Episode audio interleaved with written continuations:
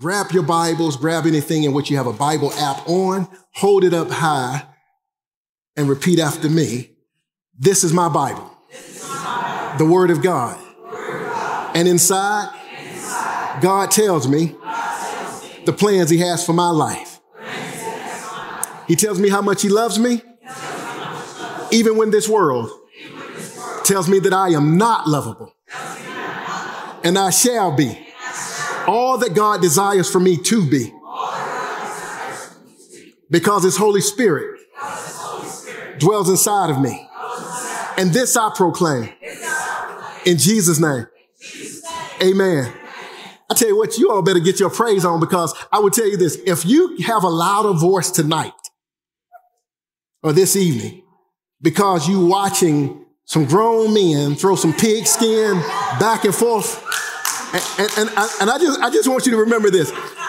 Everything you're looking at on television, those men, that's some gonna, listen, some are going to excite you, some are gonna let you down tonight. All right. But those men, the pigskin that they're throwing back and forth, and the very turf that they're running on, God created all of that. And, and- and you know what's funny about it? Everyone's going to be praising all of this creation. The man, how fast he ran, how hard he hit someone, how long he laid on the ground. Oh, look at that amazing turf. Some of us are going to get uh, just impressed by how far the ball went, where it landed and whatnot. And through it all, we get all excited about all of these little creations, but no one's thinking about the creator. And it's funny because all those people can gather together.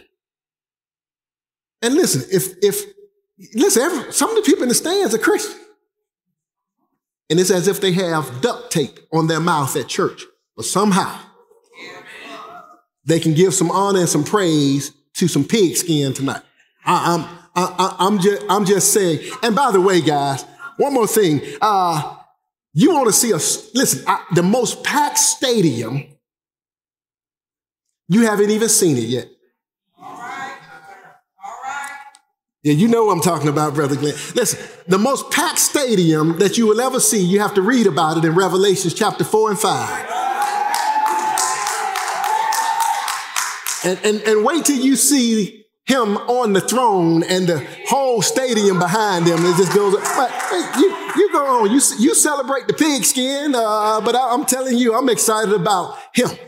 Uh, so I hope you get your praise on as we go through God's word. So if you don't mind, First John, First John, First John, First John chapter two. By the way, uh, First John is in the back. If uh, the easiest way to find it is to just turn to the Book of Revelations and make a hard left, hard left. To, you know, just make a hard, sharp left, and you'll find the Book of First John. All right. So First John chapter two.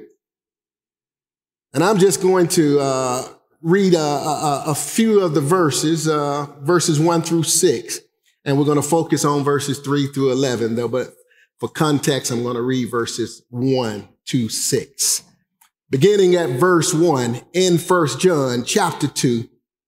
My little children, I'm writing these things to you so that you may not sin. And if anyone sins, we have an advocate with the Father Jesus Christ the righteous. And he himself is the propitiation for our sins, and not for ours only, but also for the sins of the whole world. By this, we know that we have come to know him if we keep his commandments. The one who says, I have come to know him and does not keep his commandments is a liar, and the truth is not in him. But whoever follows his word in him, the love of God has truly been perfected. By this we know that we are in him. The one who says that he remains in him ought himself also walk just as he walked. And today we're going to talk about love, leveling up. Love, leveling up. Uh, because I believe as believers, we have to level up. Uh, level up with one another, love, level up uh, with where we are and where we need to be. Uh, I, I want to make sure we read this um, and look at this particular passage within proper context. And you have John who shares this letter with us. And by the way, John is also uh, the Apostle John is also the author of the Gospel of John. He's also the uh, human author of the book of Revelation. He is the one that the Holy Spirit inspired to pen this particular letter. And John, he writes this letter and he starts off in verse two by saying, little children. And don't be put off by this statement, little children. It's a term of endearment coming from John. John is uh, an older man now. And John, at one time, when he was called, selected by Jesus Christ, he was uh, the youngest of the other disciples. He was either in his late teens or early 20s when he was called. And he was the one that you read about in the Gospel of John. It says the disciple whom Jesus loved. It was just John's way of saying, I know that he loves me. Uh, and John now is writing this particular letter, and John is somewhere in his late 80s. Uh, it's around 85, 90 AD. And so John has aged. And so to everyone, because of John's age, everyone is a little child to John. So John says, little children, I'm writing these things to you so that you may not sin. John wasn't saying that as a child of God or as a believer, um, eh, because I, I, wish we could go through the whole book because John is tackling uh, a lot of errors that people had. It was a lot of uh, heresy in the church. Gnosticism was on the run. Gnosticism had started in the first century and it had permeated through the second. It was going to permeate throughout the second and third century. And so John was tackling uh, this this form of Gnosticism, and and one of the forms of Gnosticism is that they believe that uh, all physical matter is evil. Only spiritual matter is good. Therefore, because of their belief, they did not believe that Jesus possessed a human body, but he was some type of phantom because in their notion, if Jesus had a physical body, he would have some form of evil in him. And that, that belief led them to believe that because all physical matter is evil, then it does not matter what you as a believer do, with your body, with your flesh, is, is null and void anyway. The only thing that matters is your spiritual uh, being, your spiritual person. And John, he tackles matters like that and says, hey, that's not the case. What you and I do spiritually and physically, it all matters to God. What you do with your flesh, your body, uh, our works, those things matter. And so John is dealing with some, some, some heavy stuff here. And some of these beliefs had uh, poured upon uh, the Christian community because some of them were young in their faith, but even those who are seasoned, you could take a room like this, very well seasoned. If you're not careful, if you have someone teaching you uh, the Bible, but they're butchering the text. It's easy for people to walk away and be misled, especially since many people never open up their Bible on their, their own. So open up your Bibles. John says, listen, little children. He says, I want you to know this. I'm, I'm sharing this with you. I'm putting it, listen, the Holy Spirit is leading me to pin this so that you may not sin. He is not saying that a believer is impossible for a believer, a child, a Christian to sin. What he is saying is that as a Christian, you may not be sinless. In other words, it, it's not impossible for you and I to sin because we live in these bodies. The body does sometimes what it wants to do, but the body has to be surrendered to God and yielded to God in, in order for it to not do the things that it wants to do. You, you have to yield to the uh, movement of the Holy Spirit, the Spirit moving in you for the body not to do what the body want to do. Because if you're not careful, one will go out of his, his or her way to satisfy their flesh. And he is not saying that as a Christian, you and I do not have the capacity to sin. As a Christian, we have the capacity to sin just like an unbeliever. Do not tell people that as a Christian you cannot sin. You can sin. We have the capacity to sin from these bodies, but he is saying you may not be sinless. In other words, uh, null and void, unable to sin, but you and I, as we walk with the Lord, should sin less. You, you get it? You may not be sinless, but you and I should sin less as we could. You, are with me so far? Some of y'all still ain't got it. The more you walk with the Lord, don't ever hold your head up and say, I'm sinless. It's impossible for me to sin. But it should be less sin in your life because what John is talking about here is habitual sin. Some things that you and I have been doing, those things should actually wean. They should become more uh, infrequent. They should be spaced out more. They, should, the, the, the, hunger for it should start to go away. That the, the taste for the ungodly things, over time, those things should one, you know, just dwindle down. That's, that's what he's talking. It should be sin. You should sin less. He's talking about habitual sin. And he says, and if anyone does sin, he's talking to the believers. If anyone sins, we have an advocate, the Father, advocate with the Father, Jesus Christ, the righteous. What he is saying, an advocate is a defense attorney. He is saying that when we sin, we have a defense attorney that God has put on retainer for you and I. And he is at the right hand of the Father and that this defense attorney, like the judge himself, God the Father, is a righteous defense attorney.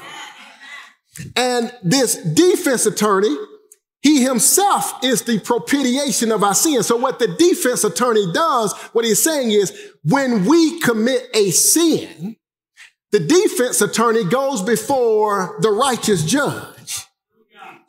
And he says to the righteous judge, uh, hey, Joe sinned. Well, the father says to the son, he says, Well, how does he plead? How does he plead? The son says he's guilty. Not only is he guilty, but he has done worse than what the charges are brought up today. Then we're talking about the believer. And so, what should be the sentence, the judge says to the advocate? The advocate says, death, for death is the wages of sin. And God looks at the advocate, and the advocate says, but. Watch this. He's talking to the judge. But, daddy, he belongs to me. he doesn't say, daddy, father, he, he, he belongs to me. And the judge looks at Joe and says, you know what? Guilty, but guess what? Case suspended, charges dropped. Why? He says the penalty has been paid. And that brings you down to the propitiation. Propitiation has to do with the fact that God's wrath, because since God is a righteous God, when sin, sin has to be dealt with. God would not be a righteous God if he did not address sin. We would say, well, he's not loving because he's, he, he's going to deal with me. He's going, I'm being. He wouldn't be a righteous God if he did, if he let it slide. See, see, we're humans. We let stuff slide and we say we do it out of love.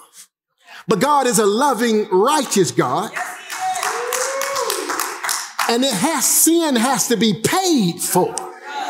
It has to be dealt with. And so propitiation has to do with the fact that the advocate, the defense attorney says, Oh, and I have made full satisfaction for the penalty. In other words, God's wrath is satisfied by Jesus Christ dying on the cross for your and my sins. And hold up, it gets better. Propitiation is not only to satisfy the penalty for your and my sin, for death is the wages of sin, but because he is the propitiation, he fulfills all things that we need. He is also the means by which man is reconciled to God. So he satisfies the wrath of God while at the same time reconciling us in relationship to God the Father.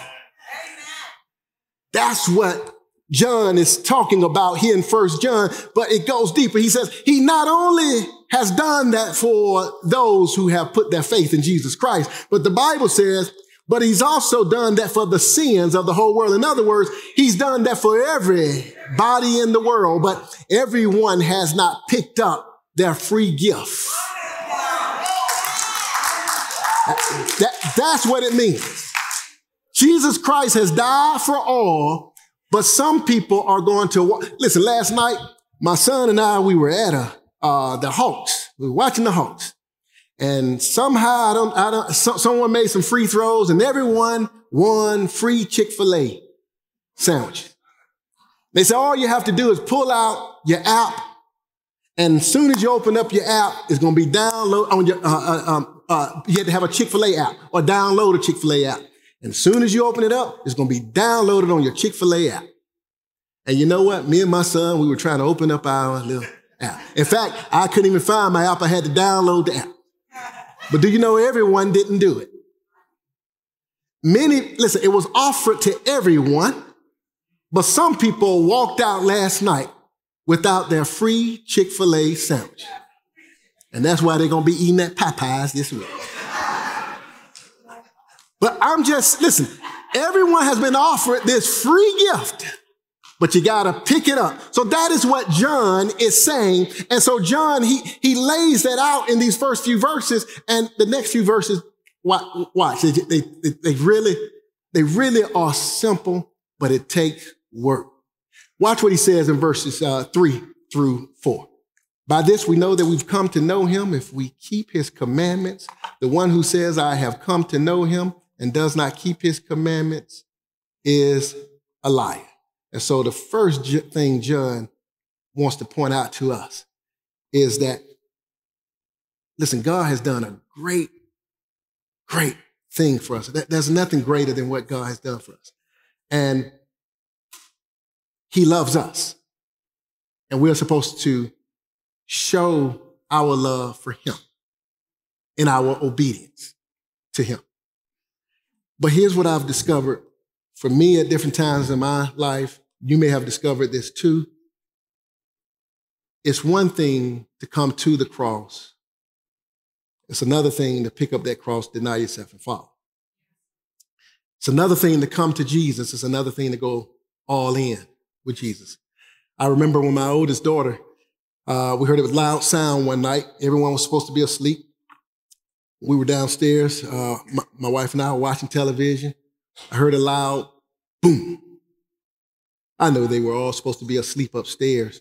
Sound came from my daughter's room, uh, my oldest daughter's room. And I went to her room and she was on the floor. And I scooped her up. I said, and she was crying.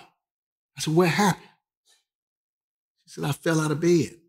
I said, but what, what, what happened? How did you do that? She said, Daddy, I think when I got into bed, when I got in, she says, I think I fell asleep before I got all the way in.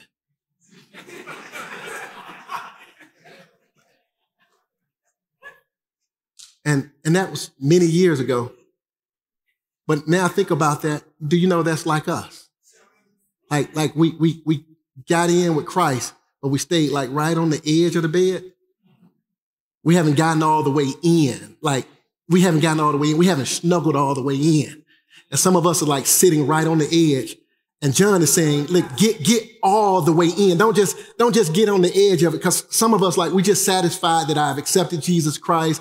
And every once in a while, you know, I'm going to give him some praise. I'm going to give him some honor. Uh, listen, listen, uh, even on Easter throughout, throughout the United States, throughout the world, many people are going to make a pilgrimage to church.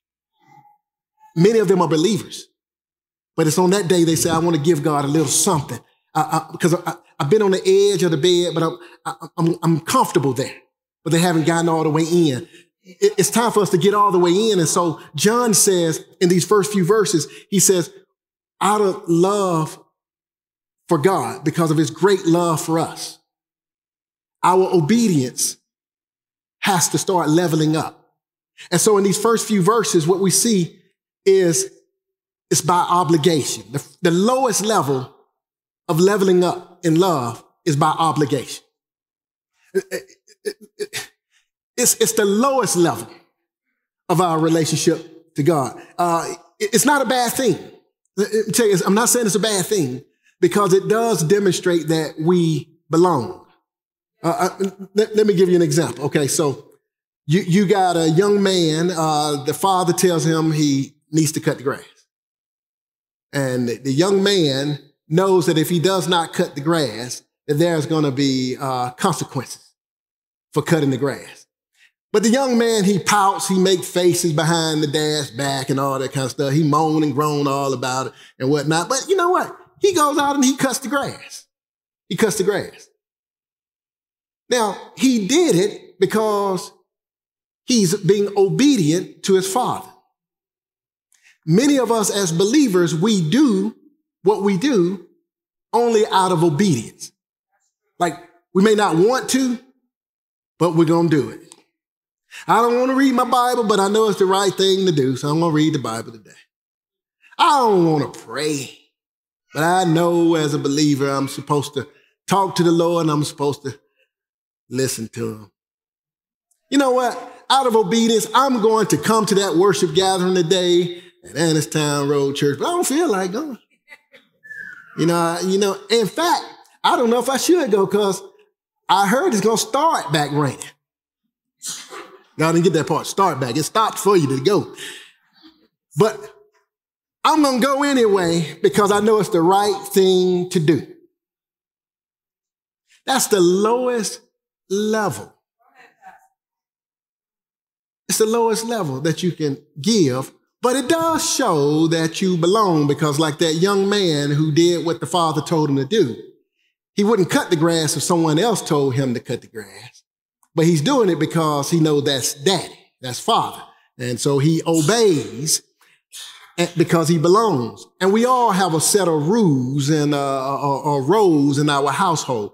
It shows that we belong. In a household, people have different roles that they fulfill, different tasks, different things. And it demonstrates that we actually belong. But I want you to know it's like the lowest level that you can present. And that's why uh, John is trying to point out, which is why when he says, by this we know that we've come to know him. I want you to capture that word know. You see that word know? It's mentioned 25 more times, at least 24 more times in this, in this book. At least 24 more times. Do you think, it's, listen, it's a short book too. Do, do, do, you think it's important then? So that word must be very important. L- let me tell you a little bit about this word. Th- This word know uh, it, it has to do with more than a set of facts. When we think of the word know, that means I have a set of facts. This word has to do with having an experience, a personal experience with okay? When it says know him, it- it's, it's, it's the same word that's utilized when it said that Mary, the Virgin Mary, she did not know a man. It did not mean from a set of facts that she didn't know what a man was. She had uh, uh, head knowledge what a man was. In fact, she was engaged to a man. So she had this head. Now, also, it does not mean that she did not know how a baby was made with a man and a woman. But the word know means that when it says she did not know a man, it means that she had not experienced a man. In other words, she had not been with a man in an intimate way. What the text is saying here is that as believers, we are supposed to know God the Father, not just a set of facts in our head, but we are supposed to experience Him. And the only way you're going to have experience with someone, you have to spend time with them. You must be with them. Some of us, we know a lot about him, but we don't know him. How well do you know Jesus? I know you can give me a set of facts. I know you can tell me how you can go back from Genesis all the way up to, to, the, to the New Testament and tell me prophecies that were given that the Messiah was going to come. You could say that he was born in Bethlehem, born in the manger. You could tell me that that was not three wise men there. That was the Magi. That was, it could have been two, five, six. You, you could tell a whole lot of set of facts. But do you know him? Personally. He says, many of us, we are just obedient off a set of facts. But we have to know him in order to keep his commandments. And so the one who comes to know him and does not keep his commandments, does not obey, that's a liar. If we don't do what he tell us to do, we can sit here and say we love the Lord, but we come across as a liar. It doesn't look good if my mom was telling me what to do and I'm a child and I say, I ain't listen to her. I don't listen to no one. I ain't listen to her. But I'll listen to this other person. So who does it look like I belong to? Ask yourself that as a believer, as you go through your daily journey, do you give more allegiance to what God says or to what others says? And when I say others, I mean including yourself. Do you listen to yourself and others more than you listen to God? Because it demonstrates where your allegiance lies. He says we have to level up because that's the lowest level of obligation that you and I can give. And the danger about obligation is that at some point or another, we're going to be, we're actually likely to stop doing it. If I'm only doing it because you told me, it's just a matter of time before I stop doing it. And, and, and it does not matter who you are. As soon as I can figure, my, figure a way out of it, she gone. He gone. We all gone. It has, that's the lowest level of obligation. So he says in verse five, but whoever follows his word, one was a commandment, but notice this, he says his word. But whoever follows his word, a commandment is, I gave you a commandment, you do it. He says, whoever follows his word, in him the love of God has truly been perfected. By this we know that we are in him. Here he is saying the next level of motive, uh, uh, uh, of, of obedience and demonstrating our love for God and leveling up is by motivation. One was by obligation, but this is by motivation. Uh, in verse three, he spoke of obedience, being obedient to the commandments. But in verse five, he speaks of keeping the word. it's, a, it's, a, it's, a, it's vastly different. And so the illustration that I gave you about cutting the grass, it looks a little bit different. It looks a little bit like this. I go in and I say to my, uh, a husband says to his wife, sweetheart, I need to cut the grass uh, this week, but I got a lot going on. I need to be prepared for this big meeting going on tomorrow. It's going to take up not only tomorrow, but the next day after that meeting, we have to debrief um, concerning some things on that meeting. But I'm afraid that if I don't get to it, it's going to look really bad yard's gonna look really rough. And just then, when the father is sharing this with the mother, his teenage son comes down the stairs and say, Dad, don't worry about the grass. I'll cut it. And the father says, Son, I thought you were going fishing with your friends. Thought you were going to go out. Thought you had plans. I did, Dad, but I can I can do that later. Let me get this grass cut. Let me take care of this for you. I got it. Now, I know some of us laughing because that don't normally happen in our households. But that's the point. It also doesn't happen in the church. In other words, one can look around the church and see, oh, they got needs for this, they got need, they got a need, they got a need, they got a need, they got a need.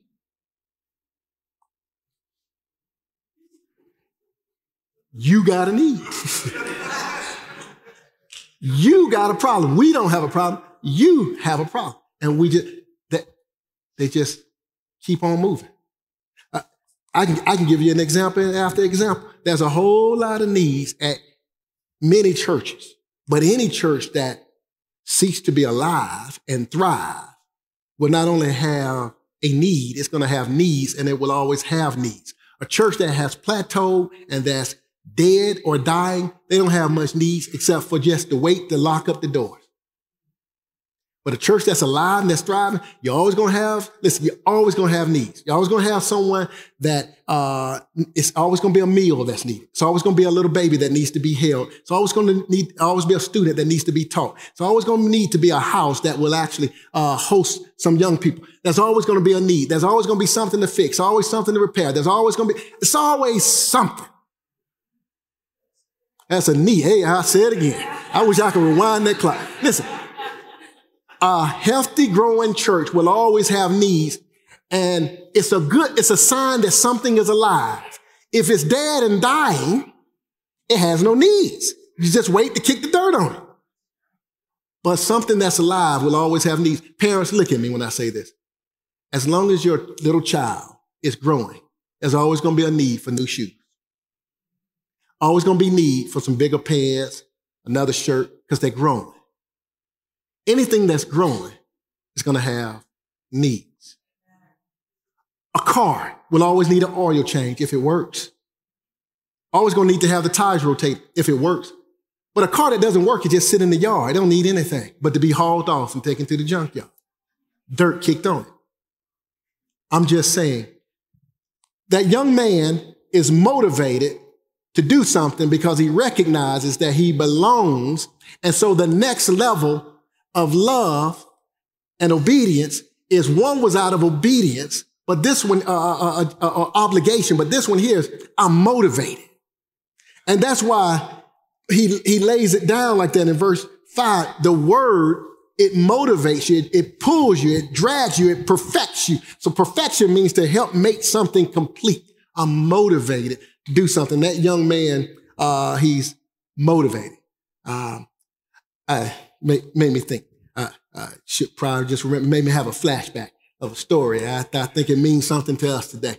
But uh, a man was running from a bear, and his neighbor was in the yard, had a fence between them, and he saw the man being chased by a bear. And the man who was running from the bear, you should have seen his speed. He was just moving. And his neighbor said, You better pick up your speed. And the man who was running from the bear said, I'm going to speed up and I'm going to uh, jump on that limb. I'm going to grab that branch. And the neighbor across the fence, he said, You're not going to be able to reach that branch. No way. Well, the man was running and he jumped up. He missed the branch, but he caught it on the way down. Oh, y'all ain't with me. Listen, he was so motivated, he went above the branch. He caught it on the way down. Listen, when you're motivated by something, you'll go beyond. That's the, that's the, whole. listen, if you get motivated by God, the love that you have for your wife, you will go beyond the regular obligation of a husband.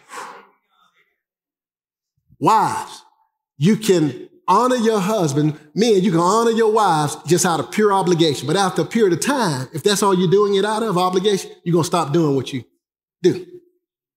If you're motivated, you're going to do stuff for him or her, even when others say they don't deserve it. I wouldn't treat that rascal nice. I wouldn't treat her nice. I wouldn't do anything.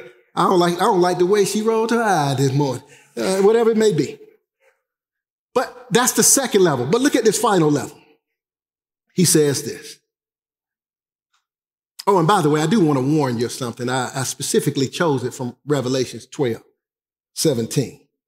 It says, Then the dragon was enraged at the woman and went off to make war against the rest of her offspring, those who obey God's commandment and hold and held to the testimony of Jesus. In other words, um, those who do the work of God, those who are motivated to do the work of God, uh, those are the ones usually you can recognize that they're doing God's work because you see the Satan going after them. If you're comfortable and you're always comfortable and you're a Christian and you don't feel any heat, it might be because Satan said, they ain't got any bother them. They doing it all for me. You know, like you're not motivated. Satan goes after those who are motivated in their love for God and they demonstrate it. Uh, but I, I, I, just wanted to point that one out to you. But here's the next level of uh, that di- just just showing our love and our uh, compassion. I mean, our love for God, but also our allegiance to God, uh, our obedience to God, and that is by demonstration. Look at verse six. In fact, it's verse six through eleven where it says this: "The one who says that he remains in Him ought to himself also walk just as He walked." Beloved, I am not writing a new commandment to you, but an old commandment, which you have had from the beginning. The old commandment is the word which you have heard. On the other hand, I am writing a new commandment to you, which is true in him and in you, because the darkness is passing away and the true light is already shining. The one who says that he is in the light and yet hates his brother or sister is in the darkness until now. The one who loves his brother and sister remains in the light and there is nothing in him to cause stumbling. But the one who hates his brother or sister is in the darkness and walks in the darkness and does not know where he is going because the darkness has blinded his eyes. And now we're looking at the highest level of service and our love for God. And notice, uh, he, you have to we do some things out of obligation. We do some things out of motivation. But here he is saying, do it by demonstration. Do it by demonstration. Notice he says that we are to walk like Jesus walked. And so when you start to walk like Jesus walked, it has to do with our behavior, but it also has to do with the changing of our belief system. How we behave is an outcome of what we believe. What you and I do is based upon what we believe. It is very difficult for someone who is struggling with something mentally. If they believe that they can fly, they literally believe that they can fly then it is necessary to keep an eye on this person because with that belief, they are likely to jump off of something that's extremely high and hurt themselves. Many people have been admitted into a place that can minister to them because of what they believe, and what they believe leads to some poor behaviors. Some of those behaviors can be fatal. What we believe says a lot because it actually impacts how we behave. What we believe about Jesus, and as we learn more about Jesus and his word, as we surrender to the Holy Spirit, it should have a act of transformation in us and cause us to behave differently. And we should walk like Jesus walked, just as he walked. So is Jesus loving? Jesus loved all people. Jesus compassion. Jesus prayed and prays for others.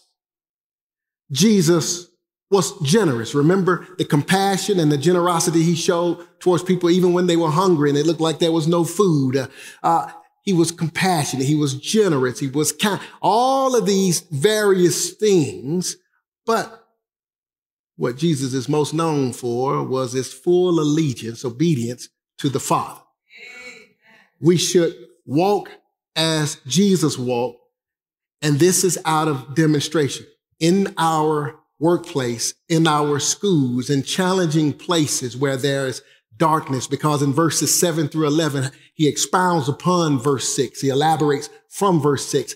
When you're in a workplace and that workplace got uh, a lot of ungodly stuff going on, a lot of ungodly conversations around the water cooler at the table, wherever it may be, ungodly things in the school. Uh, and, and when you're around this, you and I have to be careful not to get caught up in it.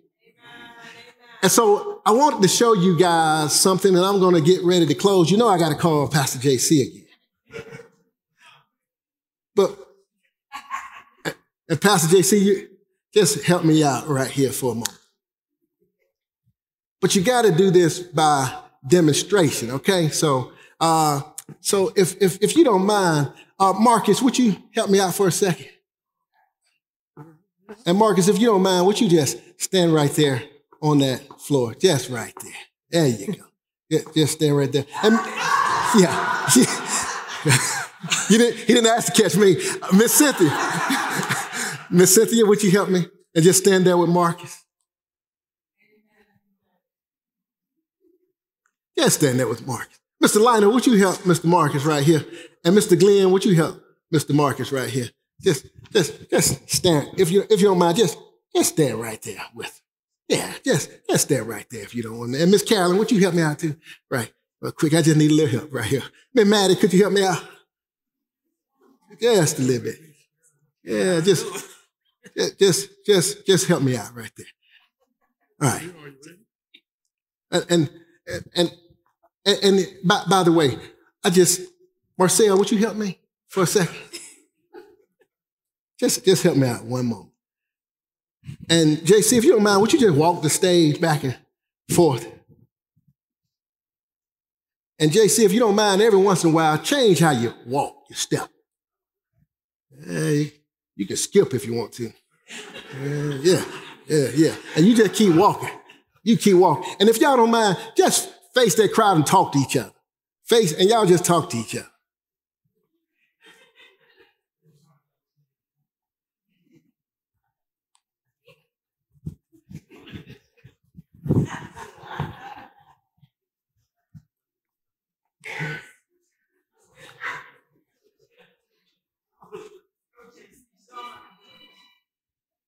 JC, you keep moving. Y'all keep talking. We talk about you. What's going on? You ain't put other shoes. Let me ask y'all something. Where am I supposed to be? I'm supposed to be up there. But I'm here. This is verse 7 through 11. At the bottom, right here. Not the tail end of verse 11, but I'm supposed to be at the tail end of verse 6. You keep on walking.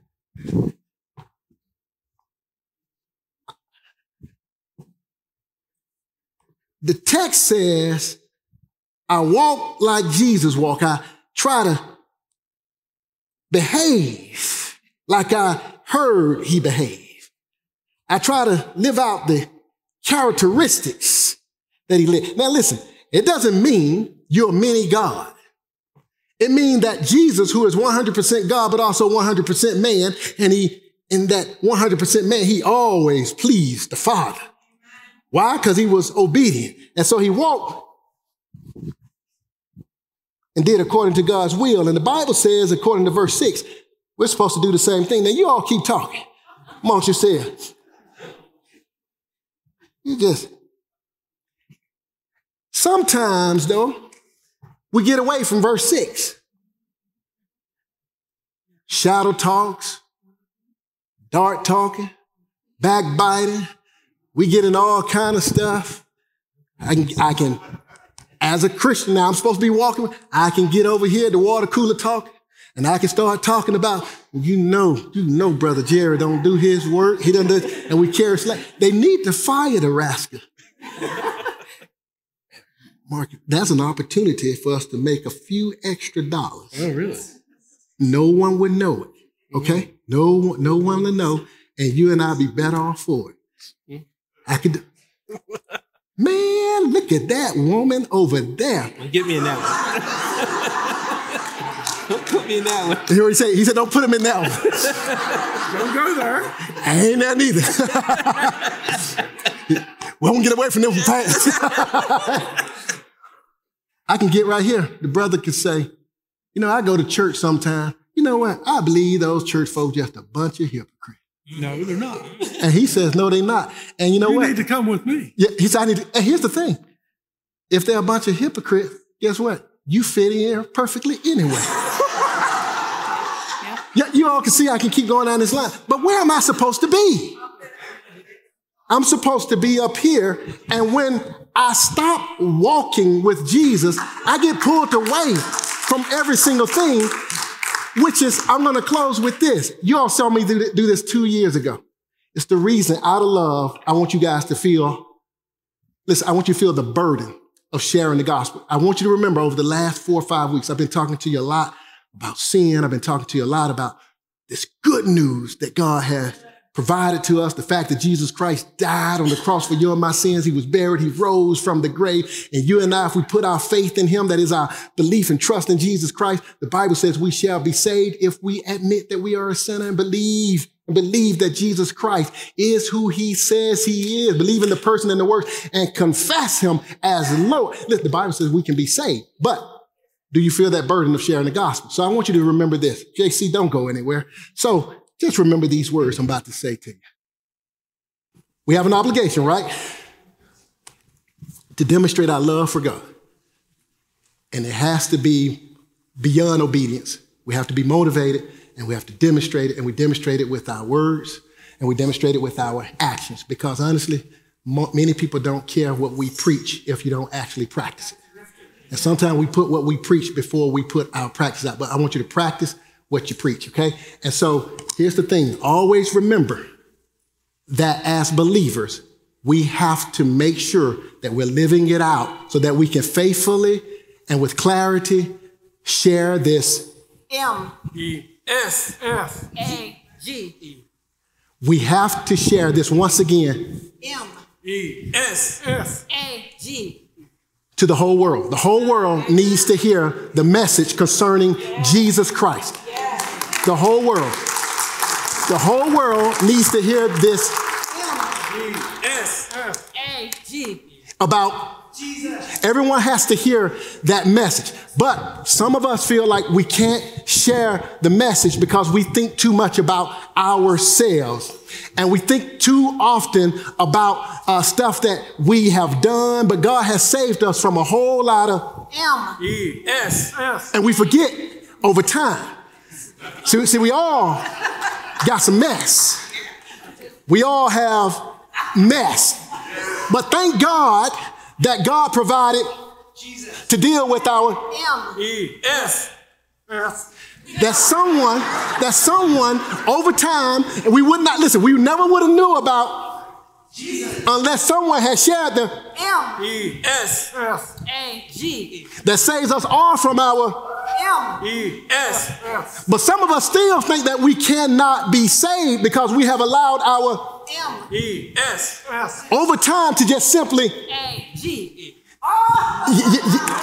we, we, we, we have allowed our mess to age so long that we oftentimes do not think that God can save us. And unfortunately, we even make a mistake as believers. We are so busy pointing our finger at the world about their, M E and we're not focusing upon that we forgot that God, listen, God, the first work, that great, great God work that God did for in this body, before, before I can, that makes me uh, uh, happy and excited and just full with, uh, uh, just, I, listen, I can't even explain it. I'm filled with the fire to tell you about what God has done for, M E because you, ah, see, listen, he-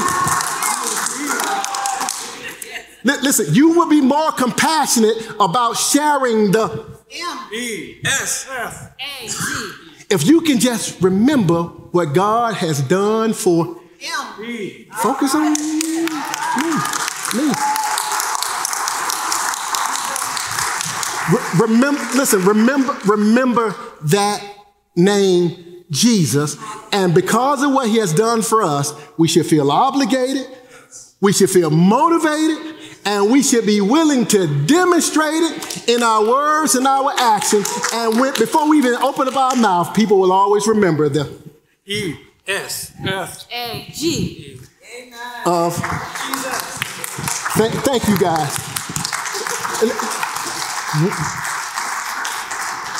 Listen, pray with me, but be compassionate. Be compassionate. I want you to, I can't express it enough, and sometimes I have a hard time getting my words out. Sometimes I get a lot of, too excited, and uh, I, but I can't tell you enough. the sharing the gospel, you should be you should feel bold to do it. Don't be afraid of what people are going to say or look at you because the Holy Spirit will speak through you. He much as he loves you, he wants to show that same love to other people. And he loves you so much that God says, I not only saved you, but I also want to use you. I want to, and if that doesn't move you, the fact that God wants to use me. And I always joke about it, uh, but, I, I, but I'm very serious when I say it. If you knew me in my earlier days, if you knew this, knew these things, you still have voted me out of the church. None of us would be a part of the church. So don't just look at me, all of us. Some of y'all say, I want to know what the preacher did. You, same thing you did. There you go. That's, that's your answer. Check, check that box. Okay? But God, God has saved the believer. And once again, we have an advocate who speaks on our behalf.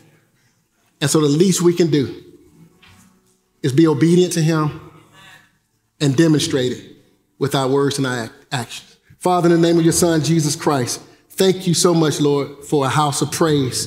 Thank you, dear Lord, for a house of prayer. Thank you, Lord, for a house of song, a house of service. And Lord, I ask right now that you would soften hearts, open minds. If there's anyone here today that does not know Jesus Christ as their Savior, we pray, Father, that on this day they would surrender their life but if also, if there's anyone here today that already knows him, but recognize that they need to level up in love, that they need to be surrendered to what you have done for them in their lives, the movement of the Holy Spirit who wants to work in them. And because of that great care and concern that you give us, I pray, dear Lord, that they would surrender their all and Father, follow, follow that inspiration of the Holy Spirit. But I also pray, Father, that you would give them strength to demonstrate that they are in a love relationship with you, not just with facts, a set of facts, but with personal experience. It's in Christ Jesus' name we pray. Amen.